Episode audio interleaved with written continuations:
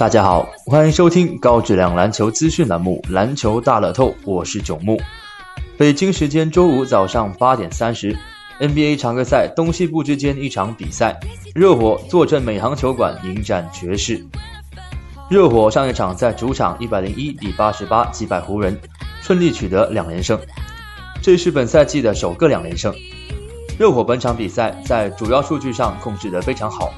篮板球多出湖人十一个，全队个人失误只有十次，而且犯规次数总共只有十二次，湖人的犯规达到二十一次，总体优势很明显。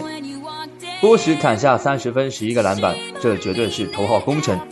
怀特塞德效率也颇高，他贡献了十九分十五个篮板。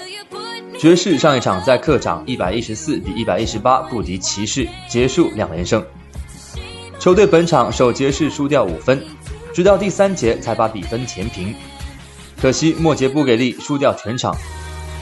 爵士虽然输球，但是发挥是挺不错的，全队六人得分上双。只不过骑士方面，詹姆斯和莫威廉姆斯个人技术太强，防守这两人时只能靠犯规阻止。整场比赛下来，犯规次数高达三十五次。两队过往战绩，热火近十场取得四胜六负，主场八胜二负。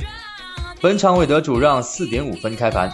热火状态回暖，上一场大胜湖人，防守端表现出色。虽然爵士近来表现也不错，但在客场却占不到便宜。在主让四点五分，建议捧主胜。大小分方面，热火防守甚好，丢分或许不多，本场建议防小。针对明天 NBA 赛场，栏目组推介服务将继续提供高质量赛事分析推荐，欢迎广大球迷继续通过官方客服渠道进行详细咨询办理。以上资讯由篮球大乐透栏目组官方独家提供，更多资讯欢迎通过栏目组各大网络平台进行浏览。